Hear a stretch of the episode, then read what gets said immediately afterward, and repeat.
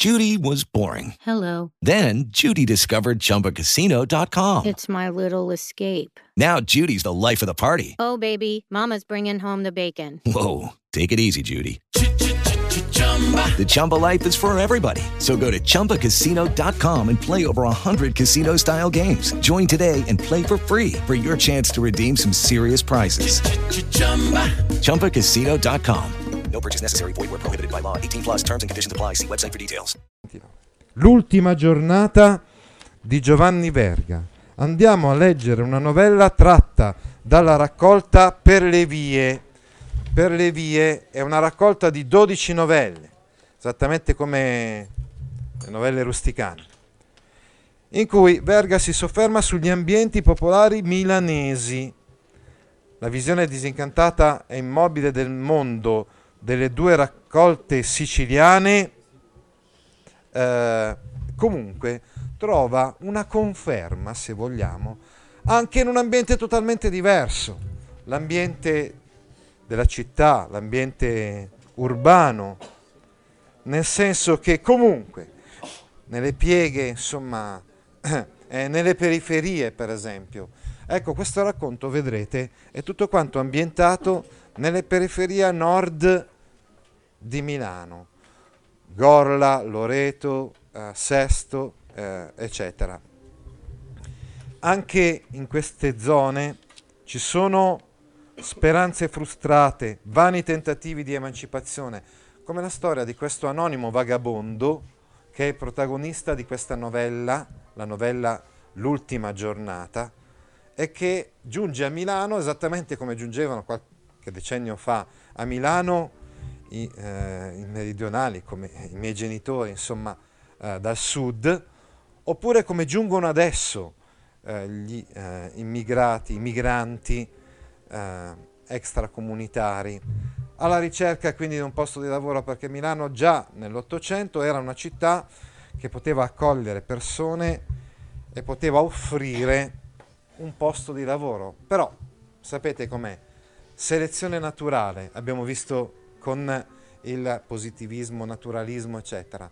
Sta di fatto che non tutti riescono a, a, a, ottenerlo questo posto di lavoro. Questo vagabondo, che tra l'altro era anche un po' mutilo, mutilato, proprio per questo motivo non riusciva più a fare il manovale come aveva fatto nel resto della, della sua vita, non verrà accolto, non verrà accettato nell'officina in cui aveva cercato un, un posto di lavoro e si lascia andare, si lascia andare alla disperazione più nera fino al momento in cui decide anche persino di togliersi, di togliersi la vita.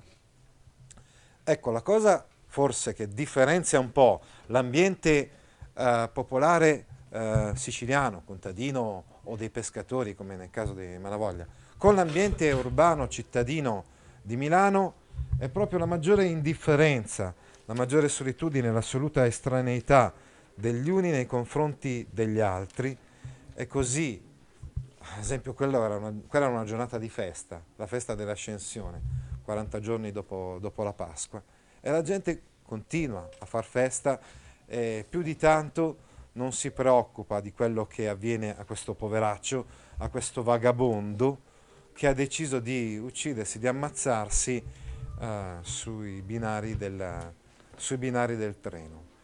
È solo semplicemente uno scossone per quelli che, che sono i passeggeri insomma, del treno, che stanno pensando ai loro affari, alle loro faccende, e per loro è solo semplicemente un po' un disturbo il fatto che a un certo punto il treno sobbalzi più, della, più del solito perché semplicemente è stato ucciso, dicevamo, questo tale che alla fine, che, visto che la sua vita era senza nessuna speranza, ha deciso di, ha deciso di togliersi la vita. Tutti sono sconosciuti, perfetti sconosciuti gli uni agli altri. Di fronte alla cattiva sorte, di fronte alla disperazione, lui non trova nessun'altra soluzione possibile se non quella eh, del suicidio. In mezzo ai commenti dei curiosi, mezzo a un clima di festa, in mezzo alla gente che ride, eh, eh, che se ne sbatte, insomma, eh, delle, delle tragedie degli altri, il suicidio di una persona di cui non si sa assolutamente nulla, raccontato in un modo abbastanza originale, cioè un po' a ritroso, esattamente come vediamo nella uh, novella Il treno affischiato di Luigi Pirandello, si parte dalla fine, se vogliamo, cioè si parte dalla, dalla morte di questo poveraccio, di questo tale, no? e poi mano a mano, attraverso una serie di indizi, no? come se fossimo degli investigatori sul luogo del, uh, in questo caso del suicidio di questo tale, e mano a mano riuscissimo a capire, ad esempio, come ha passato gli ultimi giorni della sua vita eh, un po' a ritroso, esattamente come avviene, dicevamo, nella novella Il treno fischiato di Pirandello, quando si parte dalla pazzia eh, di Belluca e poi mano a mano si viene a sapere come mai è diventato pazzo, come mai è stato preso e portato al manicomio. Per le vie, quindi, novelle, 12 novelle sugli ambienti popolari milanesi. I protagonisti sono vetturini, camerieri, operai disoccupati dovunque dominano i rapporti di forza. Ecco, in questo dicevamo senz'altro. Siamo in perfetta sintonia con quello che abbiamo visto con i romanzi, i racconti ambientati invece nella Sicilia.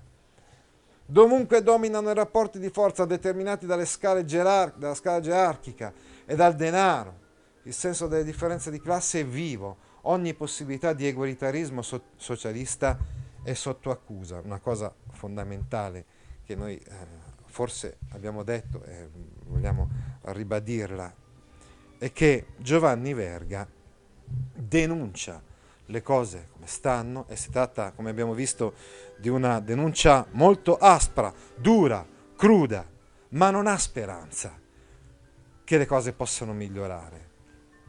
Non coltiva sogni, utopie e neanche velleità, insomma, di poter, mh, mm, cioè che possano cambiare le cose in meglio, anzi, secondo lui le cose possono cambiare solamente in peggio. E la dimostrazione è questa, che cioè, vero che c'è il progresso, ma questo progresso non fa altro se non trascinare con sé eh, appunto questi vinti eh, che sono protagonisti dei suoi romanzi, ma a quanto pare sono vinti anche protagonisti delle sue novelle, come questo tale vagabondo della novella L'ultima giornata. I viaggiatori che erano nelle prime carrozze del treno per Como, poco dopo Sesto, sentirono una scossa.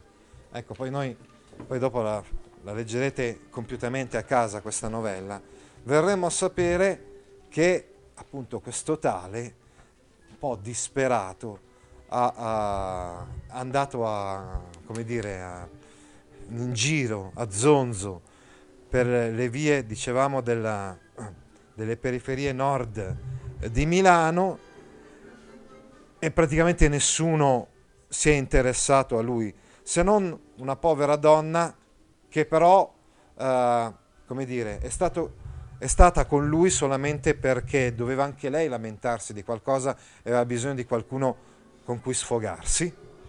Ha deciso poi eh, di di mettersi, di sdraiarsi sulle rotaie del treno, appunto, che eh, indirizzato verso Como, no? poco dopo Sesto, sentirono una scossa, una vecchia marchesa capitata per sua disgrazia fra un giovanotto e una damigella di quelle col cappellaccio grande, sgranò gli occhi, come dire, oh, cosa sta succedendo? E arricciò il naso. Il signorino aveva una magnifica pelliccia e per galanteria voleva dividerla con la sua vicina più giovane sebbene fosse primavera avanzata. Primavera avanzata perché abbiamo detto che è la festa dell'ascensione, quindi 40 giorni dopo, dopo la Pasqua. Fra il sì e no stavano appunto aggiustando la partita, cioè vedete, ognuno è interessato alle sue faccende e così diciamo stanno sistemando le loro questioni. E, e poi, mentre stanno facendo questo, il momento il treno sobbalzò. Per fortuna la marchesa era conosciuta alla stazione di Monza, si fece dare un posto di coupé. I giornali della sera raccontavano, ecco, evidentemente c'è il disagio, tra- il fatto che una persona sia morta per la marchesa è solo ed esclusivamente un disagio che la costringe poi a prendere un coupé nella stazione di Monza, insomma, uh, per ovviare alla- a- al disagio.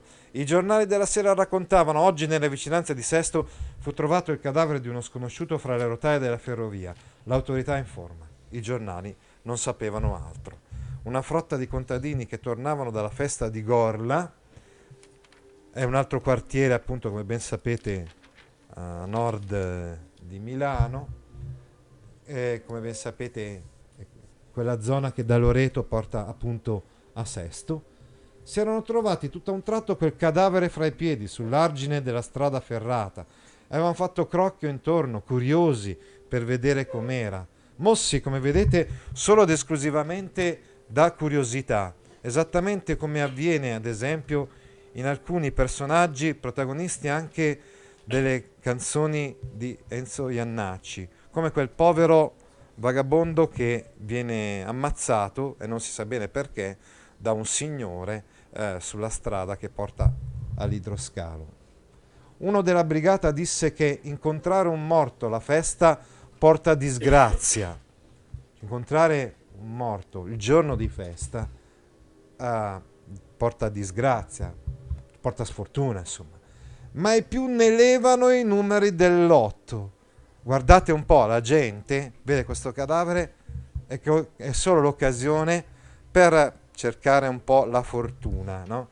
E quindi dice, ma c'è un morto, e allora che numero sarà per il lotto, no? Fanno una serie di numeri che poi giocheranno al lotto. Tra l'altro, anche lo stesso vagabondo aveva con sé una polizza del lotto, cioè praticamente aveva anche lui eh, giocato del denaro cercando di ah, appunto di in questo modo di visto che non aveva neanche i soldi forse per pagarsi l'alloggio lì a Milano cercando di, di gua- di guadagnarsi qualcosa così tentando la sorte volevo dire tentando la fortuna no? allora poi dopo, eh, dopo dice ecco cercano solamente prendono i numeri da giocare al lotto il cantoniere onde sbarazzare le rotaie aveva adagiato il cadavere nel prato fra le macchie e gli aveva messo una manciata di erbacce sulla faccia che era tutta sfracellata e faceva un brutto vedere per chi passava.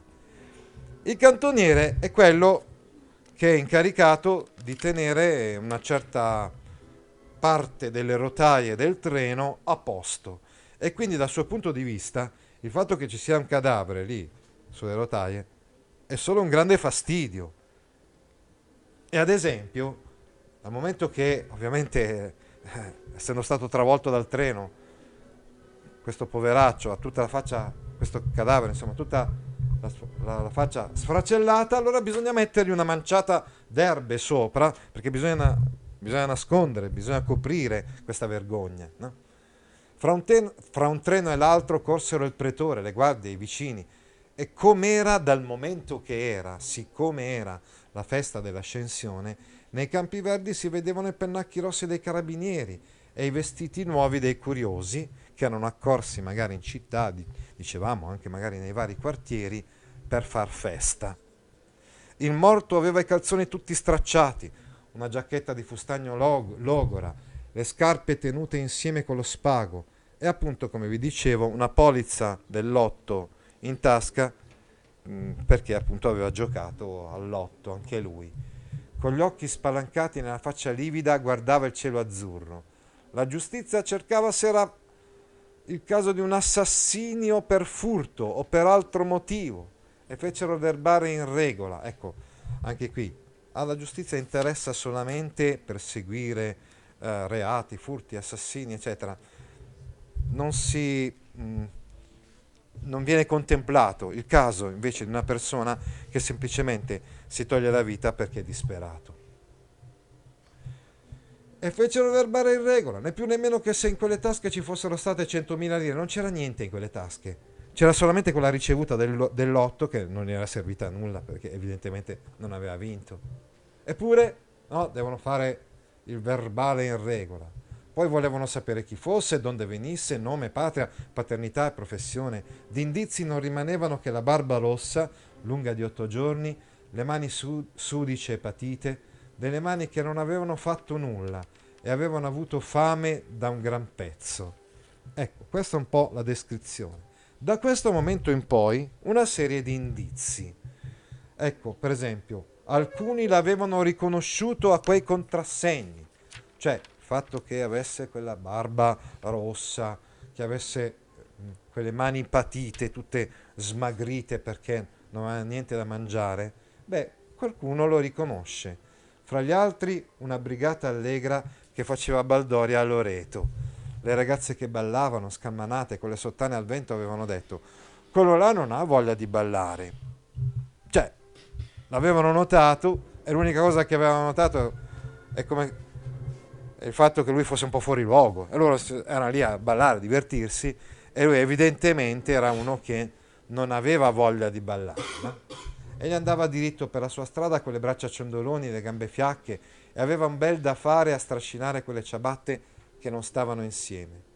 Un momento si era fermato a sentir suonare l'organetto, quasi avesse voglia di ballare davvero guardava senza dir nulla. Poi seguitò ad allontanarsi per il viale che si stendeva largo e polveroso sin dove arrivava l'occhio.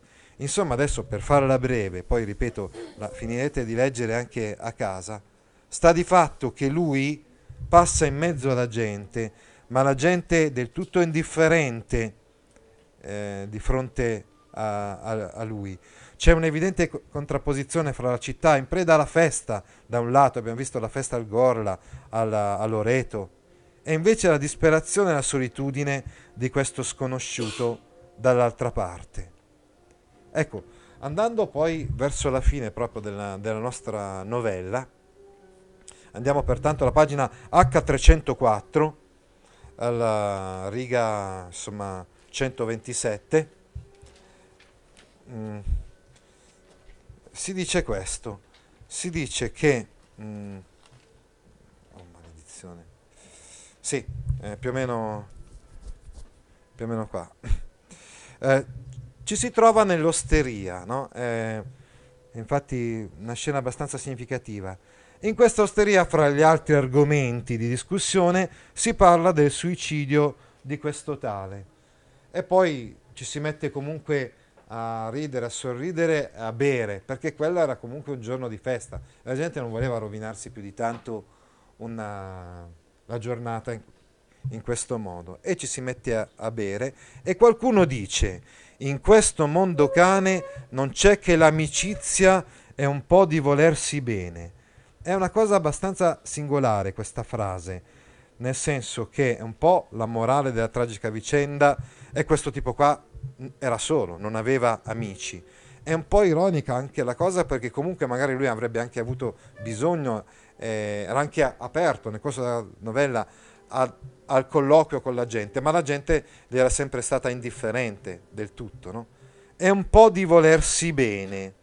Dicevamo che è un po' ironico perché un po' tutta quanta la produzione, l'opera di, di Verga ci ha dimostrato l'esatto contrario, cioè che la maggior parte delle volte la gente si comporta eh, in un certo modo perché segue i suoi interessi materiali e non vuol bene agli altri, no? altrimenti non sarebbe finito così anche questo tale eh, vagabondo. In questo modo, direi, termina in modo abbastanza ironico con queste, tutte queste frasi di questa gente all'osteria che dice il vino, il vino, viva l'allegria, viva l'allegria, quindi con questo tentativo di, mh, mm, come dire, di, di, di rimuovere questo episodio che avrebbe altrimenti scacciato la, l'allegria.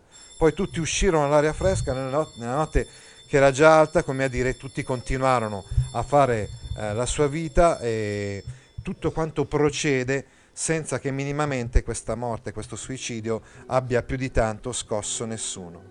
With the Lucky Land slots, you can get lucky just about anywhere.